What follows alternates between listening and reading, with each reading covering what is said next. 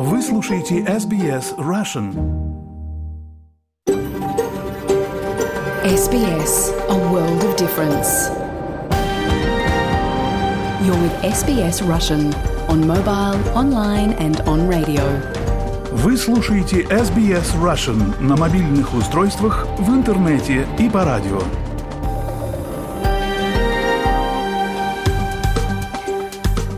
Добрый день, четверг, 15 февраля, полдень. Вы слушаете программу СБС на русском языке. В ближайший час для вас в прямом эфире Сиднейской студии работаю я, Лера Швец.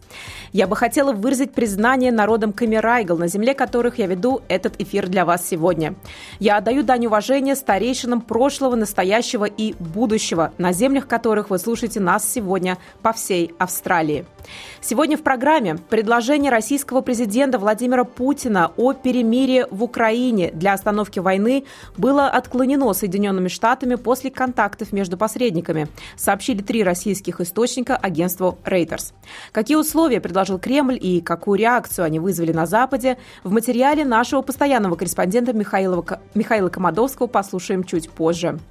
В ближайшее воскресенье, 18 февраля, в Мельбурне в кафе «Супер Бистро» состоится литературный вечер Сары Бендецкой и Милы Вечеркиной. Послушаем подробности в материале Ирины Бурмистровой. Ну а также послушаем вдохновляющую историю, также от Ирины Бурмистровой.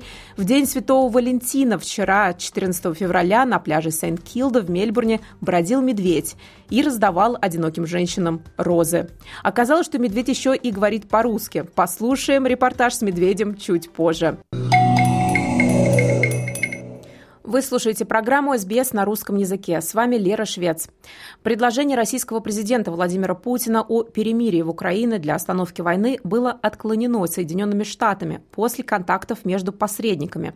Об этом сообщили три российских источника, знакомых с дискуссиями агентству Reuters.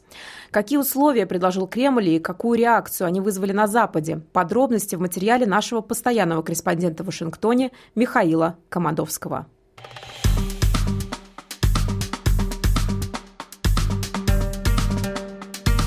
Предложение главы Кремля Владимира Путина о прекращении огня в Украине, в котором подразумевается заморозка военных действий, было отвергнуто американской стороной после контактов между посредниками. Эту информацию передали информагентству Рейтер три российских источника. Как сообщается, они хорошо осведомлены о ходе таких обсуждений. Источник из Соединенных Штатов Америки отрицал факт каких-либо официальных контактов и заявил, что Вашингтон не намерен принимать участие в подобных переговорах, где не участвует Украина. Действительно, Соединенные Штаты ранее заявляли, что любые переговоры об Украине должны происходить с э, Киевом за столом переговоров. Согласно российским источникам, в 2023 году Путин выражал некую готовность обсудить возможность прекращения огня в Украине как публично, так и через посредников, включая арабских партнеров России на Ближнем Востоке и в других регионах. Путин предложил заморозить конфликт на уже существующих фронтовых линиях и подчеркнул, что Россия не собирается отступать с украинских территорий, которые находятся под ее контролем. Однако этот сигнал, как считают некоторые в Кремле, может стать наилучшим способом достижения мира в некой форме. Все контакты с американцами оказались бесполезными, сообщил Рейтер, высокопоставленный российский чиновник, который хорошо осведомлен о дискуссиях в конце 2023 начале 2024 года. Он выступал на условиях анонимности. Американский чиновник, выступающий в Вашингтоне под условием анонимности, заявил, что Соединенные Штаты не ведут никаких обсуждений с Россией через неофициальные каналы, что Вашингтон последовательно придерживается принципа не принимать решений, обходя стороной Украину. Российские источники же сообщили, что посредники встречались в Турции в конце 2023 года. В то же время Сенат принял законопроект о безопасности без включения положений о границе США во вторник, после того, как версия законопроекта, включавшая крупнейшую за последние десятилетия реформу иммиграционной политики внутри Соединенных Штатов, была заблокирована республиканцами. Теперь слово за Палатой представителей, за Нижней Палатой Конгресса США. Так, Майк Джонсон, председатель Палаты представителей, подтвердил, что в ближайшее время он не планирует выносить на голосование пакет помощи Украине, Израилю и Тайваню на общую сумму в 95 миллиардов долларов. Сенат не сможет нас заставить действовать, заявил Джонсон на еженедельной пресс-конференции. Спикер еще раз подчеркнул, что любой пакет помощи, включающий в себя военную и гуманитарную помощь, также должен включать меры по обеспечению безопасности на границе между США и Мексикой. Миш, спасибо большое, а мы продолжаем. Как вы знаете, у SBS существует своя собственная бесплатная платформа SBS On Demand, на которой можно транслировать как прямые эфиры, так и смотреть большую коллекцию кино и сериалов со всего мира и на разных языках. 24 февраля в годовщину российского вторжения в Украину на SBS On Demand выйдет фильм «The Price of Truth» британского режиссера Патрика Форбса о свободе прессы в России и положении дел журналистов России после российского вторжения в Украину. В этом фильме Forbes следует за Дмитрием Муратовым, главным редактором «Новой газеты», в то время как тот пытается поддерживать работу редакции в Москве, а, переводит часть редакции из России в Европу в безопасность, а также выставляет на аукцион свою Нобелевскую медаль в пользу украинских беженцев. Начиная с 24 февраля на платформе SBS On Demand Price of Truth на русском языке с английскими субтитрами. Пожалуйста, смотрите. Ну а теперь к другим новостям. Во время прошедшей штормовой погоды в штате Виктория без электричества остались порядка 300 тысяч жителей. Это в очередной раз дало толчок к разговору об энергетической устойчивости инфраструктуры и надежности существующих систем. Физик Аркадий Мацах, житель города Голд-Кост, поделился с SBS Russian личным опытом перехода от газа к возобновляемым источникам энергии. Мы разговаривали с тобой несколько месяцев назад, ты делился с нашими слушателями о том, как твоему кооперативу удалось ввести новую систему учета солнечной энергии. И я так понимаю, что это стало одним из таких важных, вообще установка солнечных панелей стала таким одним из важных шагов на пути, чтобы ваш конкретный дом полностью стал да, независимым да, да, от да, да. подачи энергии извне, в том числе и газа. Да, с установкой панелей, очевидно, я сразу же, то есть я теплофизик, то есть для меня это был вообще не вопрос. Мы сразу же заказали в этой же компании, которая устанавливает солнечные панели, мы заказали э, тепловой насос, то есть систему горячей воды с тепловым насосом. То есть мы к тому времени пропользовались домом 14 месяцев, то есть у меня достаточно хорошая статистика по поводу сколько газа мы потребляли. Горячая вода газовая была, и у нас э, была плита. Поэтому газ у нас идет только на нагрев воды и на кухню. Ну и тепловой насос – это очень такое замечательное устройство, то есть насколько близко человечество может приблизиться к тому, что называется бесплатная энергия, да, это тепловой насос. На высоком самом уровне, то есть просто на него смотреть, это ну, электрический бак для нагрева воды 300-литровый. Но он нагревает воду необычным образом, он нагревает воду с помощью того, что называется тепловой насос.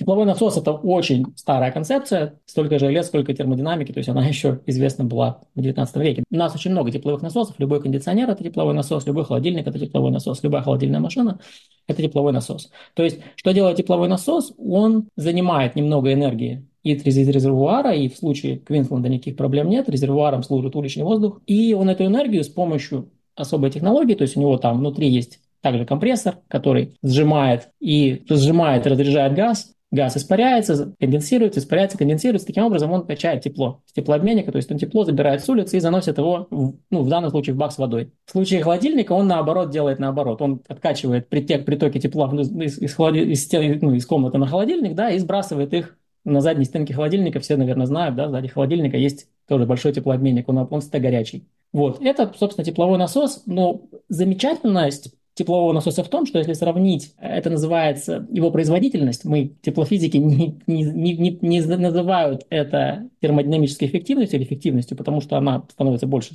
единицы, да, термодинамическая эффективность, разумеется, ни, ни у какого процесса не может быть больше 100%.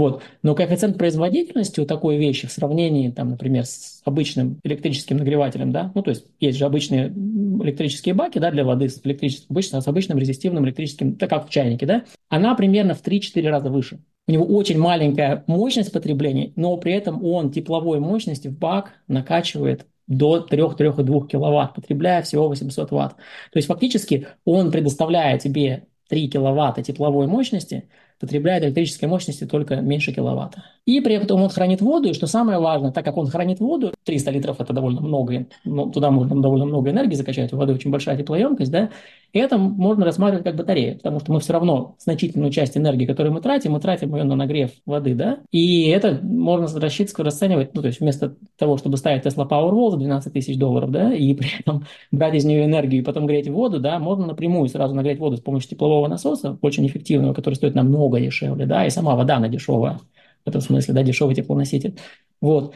И все. Собственно, вот эта идея. То есть, то есть тепловой насос он позволяет, когда он работает в режиме нагревателя, позволяет очень сильно сэкономить электричество. И что самое важное, он потребляет очень маленькую мощность. А это означает, что когда он ему разрешено потреблять энергию только по таймеру, только тогда, когда ну, день, да, когда, когда, когда есть солнце, даже в самый пасмурный день, 9 киловатт, у нас 9, почти 10 киловатт система, да, даже в самый пасмурный зимний день, дождливый, она все равно генерирует на пике киловатт, полтора киловатта, 2 киловатта.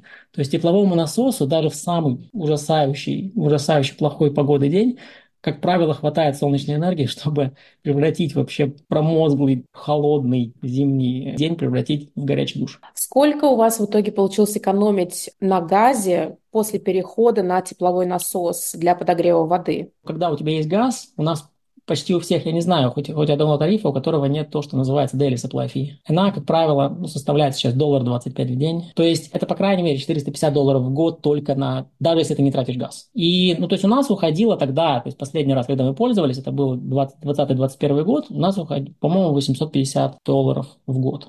По счету 32,5 мегаджоуля, газ в мегаджоулях в день. Газ в мегаджоулях считается, это 9 киловатт-часов тепловой энергии. Ну, понятно, что тепловая энергия – это не совсем то же самое, что электрическая, но приблизительно такой вот порядок величины. Вот это был и газ для плиты, и газ для водонагревателя. А тепловой насос, который мы купили, он классифицируется как small technology, то есть small energy efficient technology, и также как солнечные панели – он eligible for CT, Small Technology Certificates. Я не знаю, как они в New South Wales называются, в Квинсленде называются STC, Small Technology Certificates. То есть, ну, это разные government rebate. То есть, обычно они есть федеральные, есть еще штаты там свои какие-то добавляют на энергоэффективные технологии бытовые. Получилось у нас установка тепловой насос 300-литровый примерно, а, стоит 3000 долларов, обошелся. Солнечные панели вместе с ним а мы поставили их за 7 тысяч. То есть в общей сложности. И еще мы выкинули сразу газовую плиту, но мы не выкинули, и мы потом там соседям ее отдали, потому что у них она сломалась. Но самое хорошее, что мы просто пошли в Икею, купили самую дешевую индукционную плиту. Она, к счастью, по размеру подошла, то есть ничего не, не надо было на кухне особо менять. И все, и мы полностью перешли на электричество. И, ну, то есть фактически у нас пропало 850 долларов, по крайней мере, по ценам 2020-2021 года газа. Ну и за счет, за счет того, что у нас еще в Body Corporate сейчас система э, peer-to-peer обмена солнечными кредитами, мы за электричество, ну, за, за энергию в целом платить перестали в принципе. То есть наш Расход энергии возрос значительно, то есть у нас расход был 13 киловатт-час в день раньше, когда у нас был газ, я имею в виду, у нас электричество было, да? Сейчас у нас, ну, по-моему, 22, 22, 23, но сейчас я работаю из дома, то есть я больше, мы больше сейчас тратим, да, то есть, ну, 23, наверное, киловатт-часа в день, но из сети мы потребляем меньше, чем мы потребляли тогда, когда у нас был газ. То есть из сети мы потребляем где-то 10 киловатт-час. Многие люди, которые сомневающиеся или, к примеру, те, которые не понимают, зачем, в принципе, идти на такой шаг, как отключать себя полностью от внешней подачи разного вида энергии, они говорят, что вот, мол, придется себе отказывать в чем-то, там, не знаю, готовить меньше, э, стирать меньше, будете ходить... Наоборот. Нет, конечно, в том-то и дело. Ведь еще один проект, который мы еще не сделали – это подключить горячую воду с теплового насоса напрямую, то есть, то есть э, подачу воды на посудомойку поставить горячую воду, потому что посудомойка все равно ее греет. Вот так мы в основном по таймеру используем. Единственное, на что, когда ты, у тебя есть солнечные панели, единственное, что ты, как, как ты меняешь свой образ жизни, пожалуй, но все в эту игру очень быстро включаются, это стараться по возможности пользоваться силовыми бытовыми электроприборами тогда, когда у тебя есть много солнца. Это почти всегда днем. Ну и ставить на таймер. Таймер – это тривиальная вообще вещь, то есть загружаешь, если загружаешь вечером, включаешь, включаешь просто, заставляешь, ну, даешь просто ставишь, там, включиться через 10 часов или там через 8 часов, и все.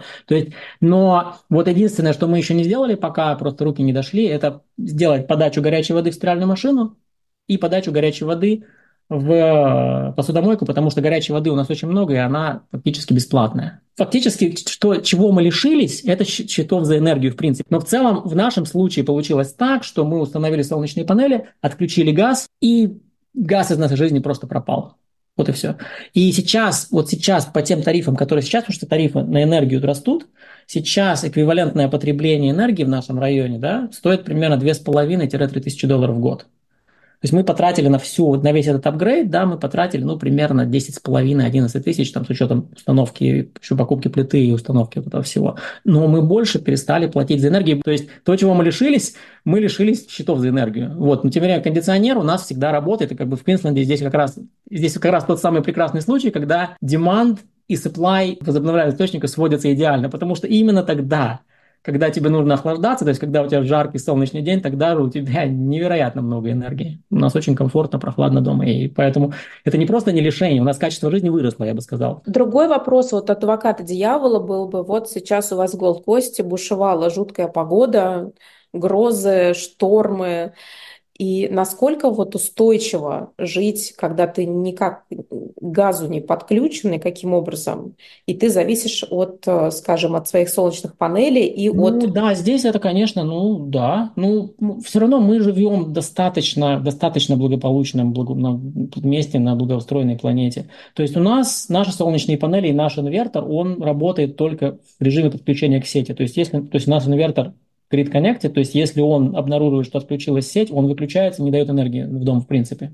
Там это, то есть есть разные типы инверторов. Этот инвертор, он, так как у нас нет батареи, этот инвертор не гибридный, он работает только когда э, ну, конечно, если бы была, был бы катаклизм из зомби-апокалипсиса, я бы, конечно, нашел, как с них взять энергию, да, и как, как обойти эту... Но как бы в, в норме, да, если у тебя нет энергии в сети, у тебя нет, нет энергии с панели тоже. Но проблема в том, что если у тебя нет электричества, у тебя нет и газа. Потому что газовая водогрейка проточная, она не включится без электричества. Она зависит, она включается в розетку, потому что ее система безопасности и система поджига, она электрическая. Если говорить именно про строительство и дома, в которых мы живем, а, ведь с чего-то мы начали с тобой разговор, что это был новый дом, вы в него въехали, да. там был подключен газ, и дома продолжают в Австралии строить, которые подразумевают подключенный газ. Хотя сейчас в некоторых штатах задумывается о законодательстве, которое запретит строительство с определенных лет домов с газом.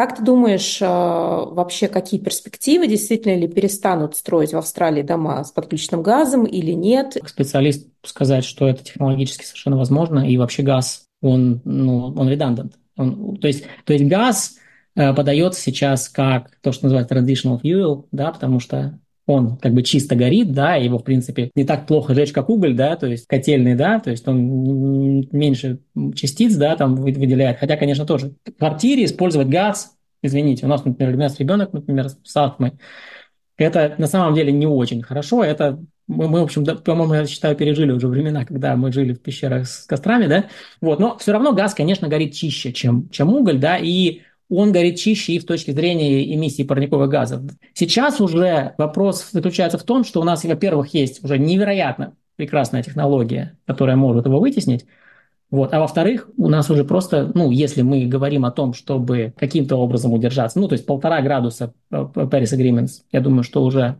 все, этот поезд уехал, но, по крайней мере, остановиться на, дво, на двух, да, то есть это, это уже катастрофические последствия. То есть я, конечно, улыбаюсь сейчас, но на самом деле это вообще не весело, я от страха улыбаюсь.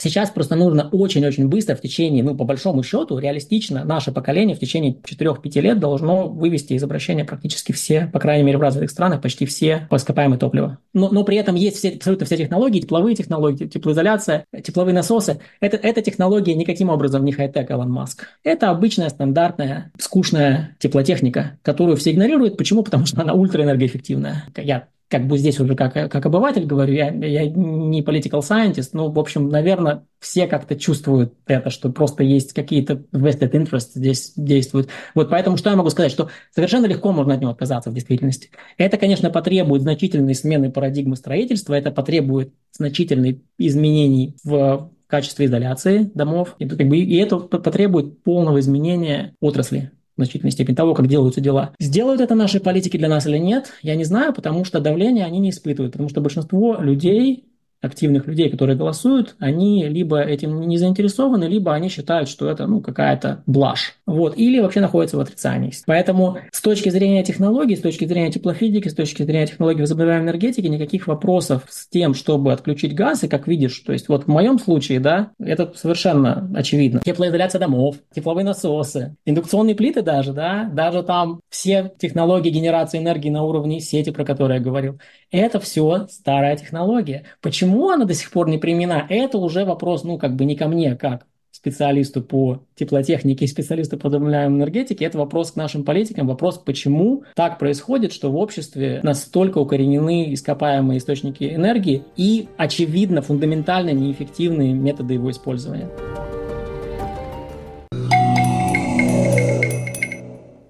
Вы слушаете СБС на русском языке. С вами Лера Швец. Сейчас предлагаю послушать отрывок из подкаста про деньги и технологии, который ведут журналистка SBS Russian Виктория Станкеева и экономический специалист Павел Энсин. В десятом эпизоде о рынке компьютерных игр Павел Энтин и беседует с Дмитрием Паркиным, специалистом в игровой индустрии. У Дмитрия 20-летний опыт работы в индустрии разработки компьютерных игр. Напоминаю, что все серии подкаста про деньги и технологии вы можете послушать у нас на сайте SBS Russian, либо в любом вашем любимом приложении для подкастов. А теперь предлагаю послушать интервью. Скажи, вот у вас 20 человек в студии, вы все на одной волне, вы все такого типа, или как бы есть различия все-таки же? Если честно, я не общаюсь со всеми 20 людьми, не могу сказать. Угу. Но основные э, ребята, кто составляют core team команды, да, большинство, у большинства именно такой же mindset.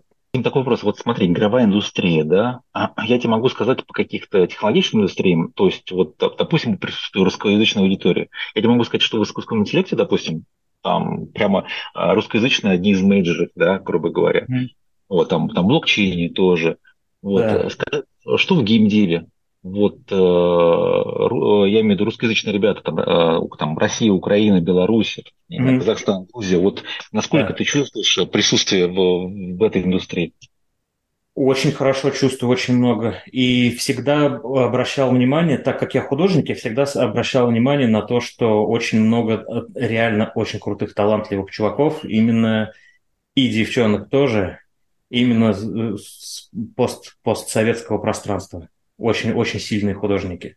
Очень много. Да, и у нас тоже работают такие ребята. Любопытно, это художники. Это почему? Это потому что художка, хорошая школа или потому что креативные люди, а вот фиг знает. Мне самому интересно, почему. Не знаю. Не знаю. Я вот очень много раз замечал, что если я вижу там какой-то классный арт, особенно если dark fantasy какой-то такой, никак, не, я терпеть не могу, вот если честно, всякое вот такое синтетическое, силиконо вылизанное все говно гладкое, такие блестящие синие глаза и три кошки обтягивающие. А вот если я вижу, то прям нормальный такой крепкий мрачняк, там dark fantasy и все такое хардкорное, я обязательно захожу в профайл э, художника, обязательно это либо это что-то славянское всегда, либо с постсоветского пространства, либо там Польша какая-то, но вот это вот какой-то такой вот есть, прослеживается, да, такой момент. Скажи, а вот ты уехал там, вот много вот ребят в геймдеве и там еще там осталось и живут там на том пространстве? Достаточно много, наверное, осталось. Если честно, я ну, редко с кем общаюсь. Большинство все-таки уехали, наверное. Ребята с моей волны уехали еще в девятом, восьмом, девятом, десятом году. Уехали в Штаты работать.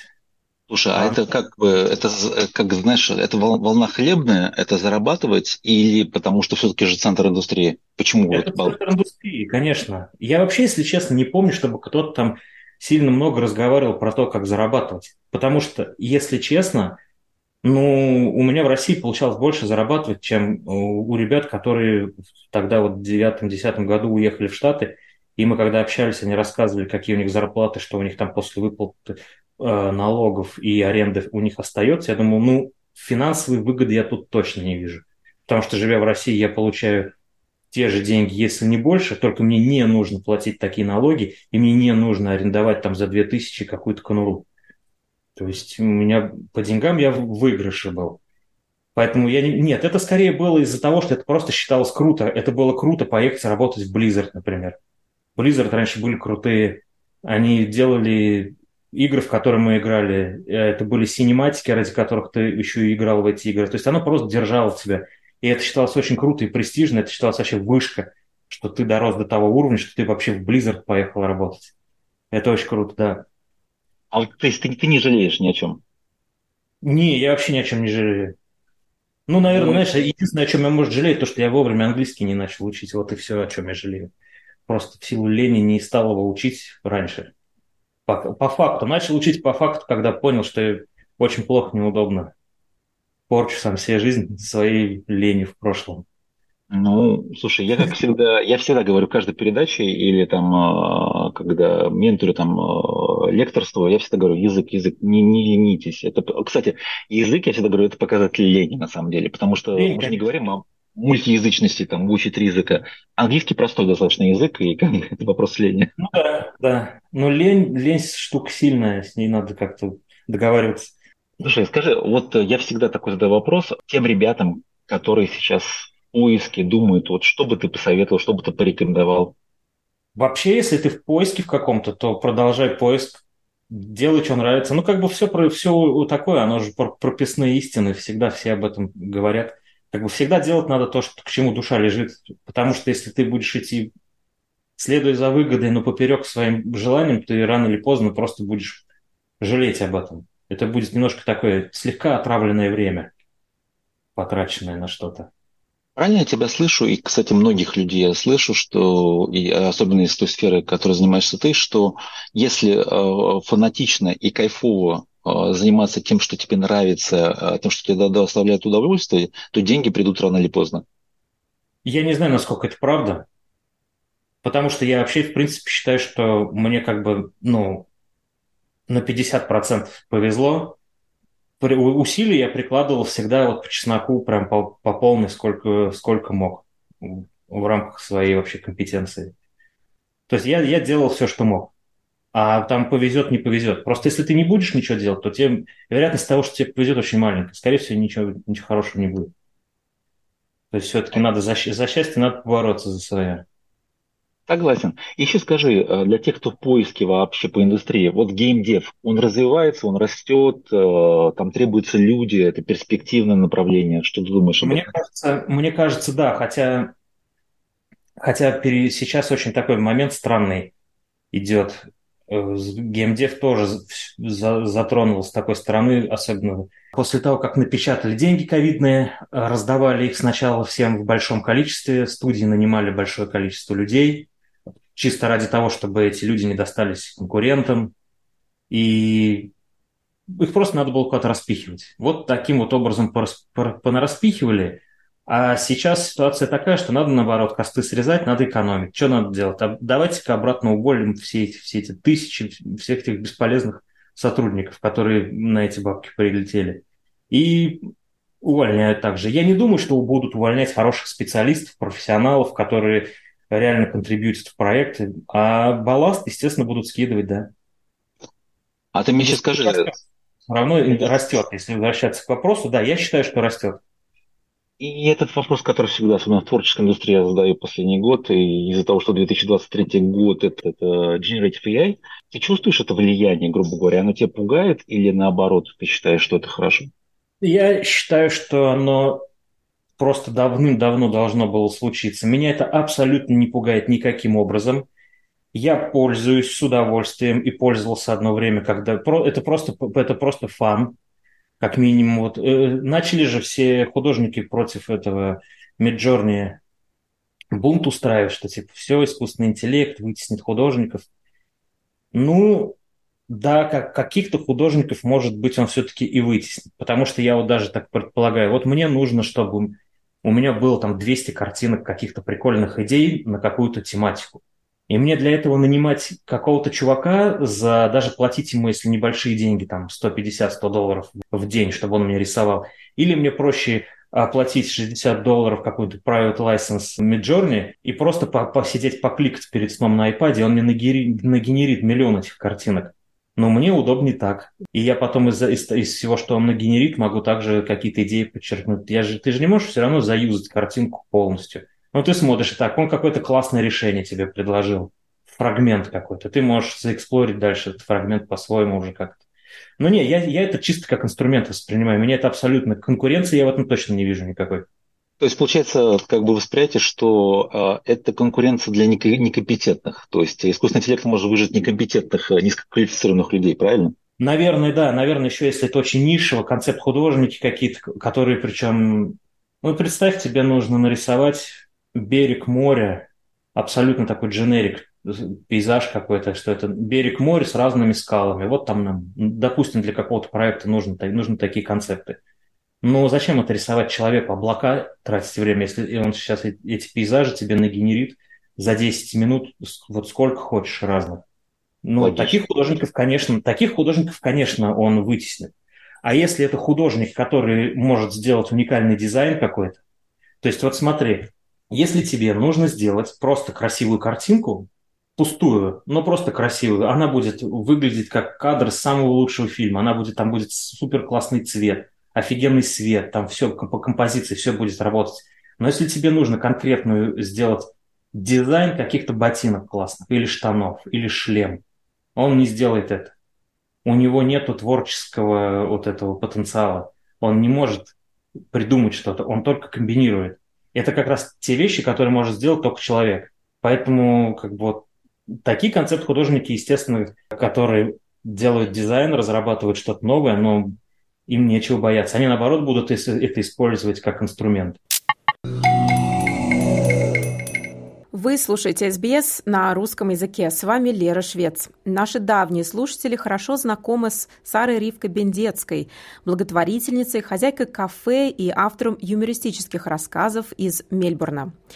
Сегодня она рассказала Ирине Бурмистровой о предстоящем литературном вечере и прочитала фрагмент своего произведения. Предлагаю послушать это интервью.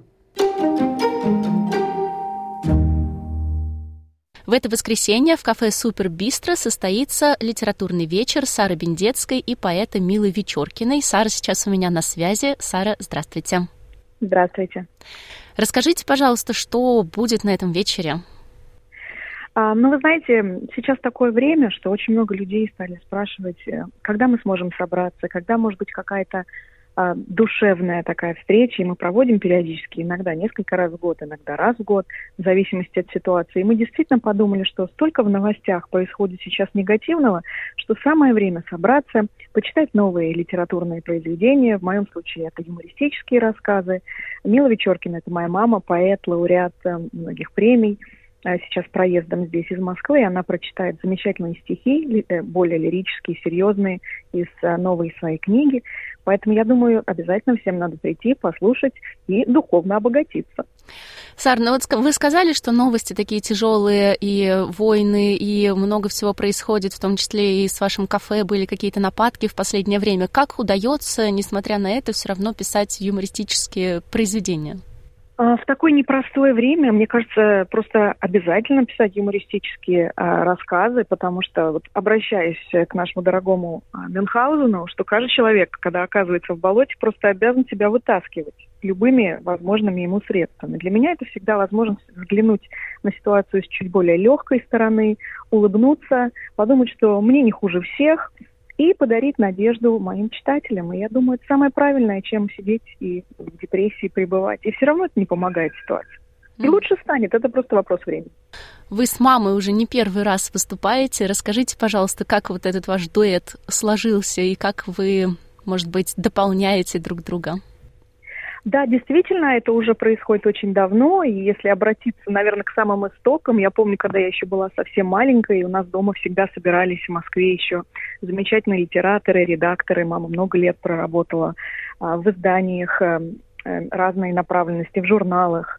Она тоже автор семи сборников книг, потом на ее стихи писали замечательные песни, то есть какие-то репетиции у нас дома проводились. И это, наверное, огромная часть моего восприятия, что такое творчество, как огромная часть э, души каждой из нас. И огромная библиотека была в доме, я еще маленькая совсем была, я помню, вот до потолка эти книги, книги. И, и это стало важной частью моей составляющей. А когда уже я сама начала писать, никто меня не заставлял, конечно, но всегда мама говорила, одна страничка в день – это книга в год. И каждый человек в себе а, хотя бы одну книгу за жизнь может а, воплотить. И а, она мне предложила, я помню, это было, может быть, лет шесть или семь назад, если не ошибаюсь. А давай вот именно в Мельбурне проведем наш первый творческий вечер. И я очень стеснялась, боялась, я помню, вне соцсетей где-то читать свои произведения, но благодаря ее поддержке и поддержке наших замечательных зрителей все получилось. И с тех пор это уже добрая традиция. Замечательно, это так красиво. Спасибо. Сара, может быть, вы прочтете нам небольшой фрагмент из ваших текстов? Да, с удовольствием. Я думаю, эта тема, э, вне зависимости от а, ситуации в мире, общая для всех. Мы поговорим о нашем здоровье и что мы с ним делаем. Ой, начнем. В это сложно поверить, но я еще помню времена, когда вполне обходилась махонькой косметичка-аптечкой. В ней жил ветхий полупрозрачный пластырь по соседству с таблеткой аспирина, и бог весь знает, откуда взявшимся нашатырем. Все это добро годами пылилось на антресолях, и казалось, что там ему самое место. Я же не бабка на лавке в поликлинике. О, молодость, наивная пора. Эволюция косметичка-аптечки не заставила себя долго ждать. Из куколки в бабочку, из сумочки в саквояжик, прямиком во вместительный с кучей отсеков ларчик из нержавеющей стали. Жутко удобный. Его даже Елена Малышева в передаче «Здоровье» рекомендовала. Могу и вам прислать артикул со скидкой? Погодите минуточку. Чур меня, чур! Сейчас еще, милая моя, давленица подскочит. Нехорошо человеку быть одному, а Ларчику с лекарствами и подавно. Вскоре он обзавелся родней, отжав целый шкаф под банки, склянки и снадобья на все случаи жизни. Чего там только нет. Чудодейственные патчи с экстрактом барсучьего жира от фирмы Молда Зелена, мумиё, силой вдавленная в мою руку тетей Аси из Тирасполя, бодяга Форд, даже страшно подумать, чем напичкан этот препарат. Замыкают круг китайские фитосвечи, купленные аж в 2008 году. Помню, как этим самым средством мы лечили сына от отита на даче.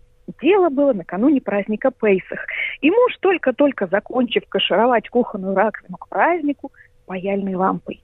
Затем подожгли фитосвечку, поставили в разболевшееся детское ухо и даже не заметили моего деда в ужасе застывшего в дверях.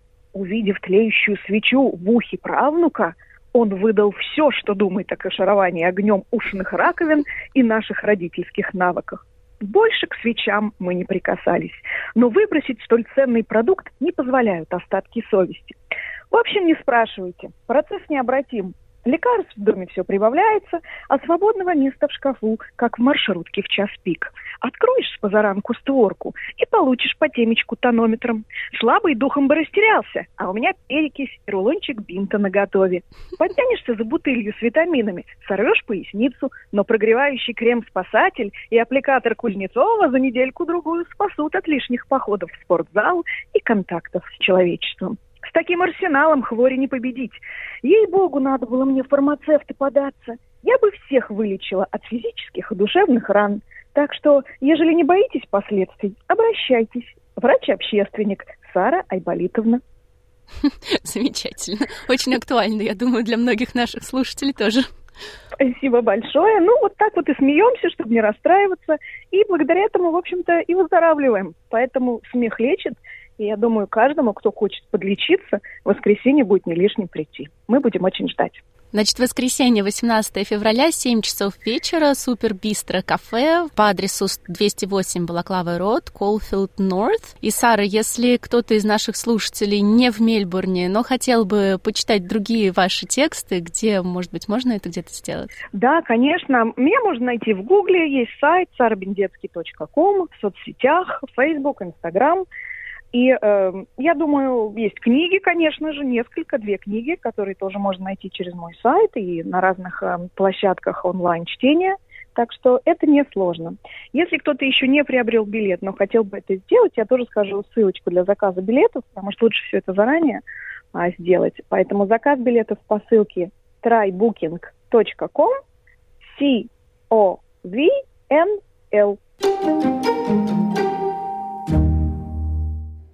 Спасибо большое, Ира и Сара. Но У нас программа подходит к концу, уже почти заканчивается.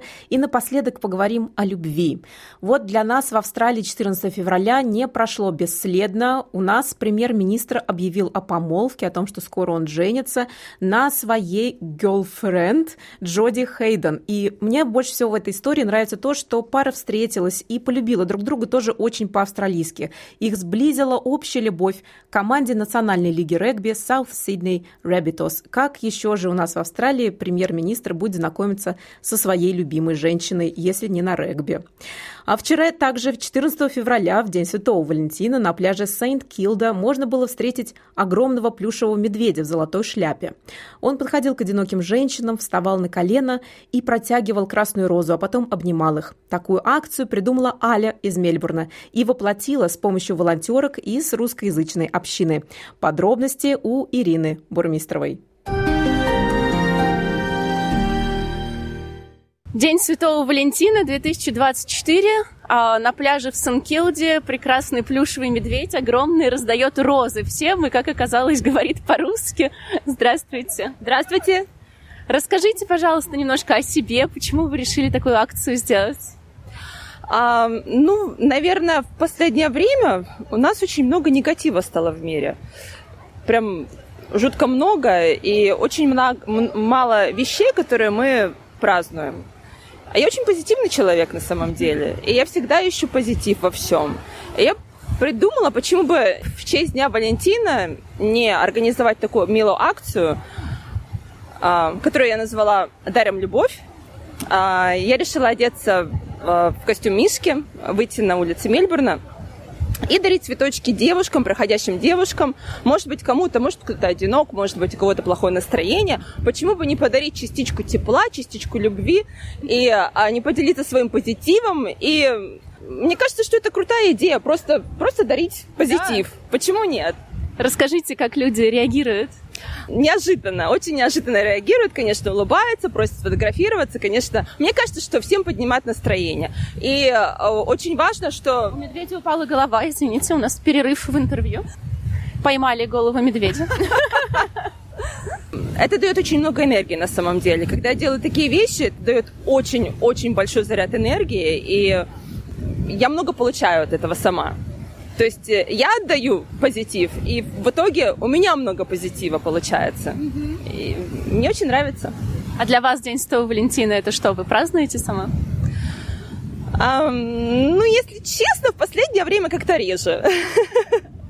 В последнее время реже, но э, у меня подрастают маленькие детки, я им прививаю тоже, что есть такой праздник. Сегодня а, мы с мужем подарили им по букетику цветов, а, вот, чтобы они знали, что есть такой праздник, и очень мило на самом деле. Праздник, э, не вдаваться в историю, просто праздник любви, почему бы не дарить немножко любви не каждый день, а вот иногда еще и по праздникам. Спасибо вам большое. Расскажите, как вас зовут для людей? Меня зовут Аля, и я бы очень хотела поблагодарить девочек. На самом деле эта акция не прошла бы без них, потому что а, девочки из нашей комьюнити, я занимаюсь этим одна. У меня нет помощников. И я просто попросила помощи на Фейсбуке, если у вас есть возможность э, прийти и организовать со мной такую акцию, потому что у Мишки там он не сильно хорошо видит, и девочки меня проводят, а, девочки несут цветочки, и мне кажется, что акция получилась очень замечательная. Всем, всем нравится, все улыбаются, это самое главное, в принципе, то, что я и хотела. Спасибо большое, Али, за то, что подарила женщинам цветы и нам всем надежду на любовь. А у нас все на сегодня. Спасибо вам большое, что присоединились к прямому эфиру СБС на русском языке. Для вас из Сиднейской студии сегодня работала я, Лера Швец. Мы вернемся к вам, как обычно, в субботу в полдень. Хорошего всем дня и окончания рабочей недели. Хотите услышать больше таких историй? Это можно сделать через Apple Podcasts – Google Podcasts, Spotify или в любом приложении для подкастов –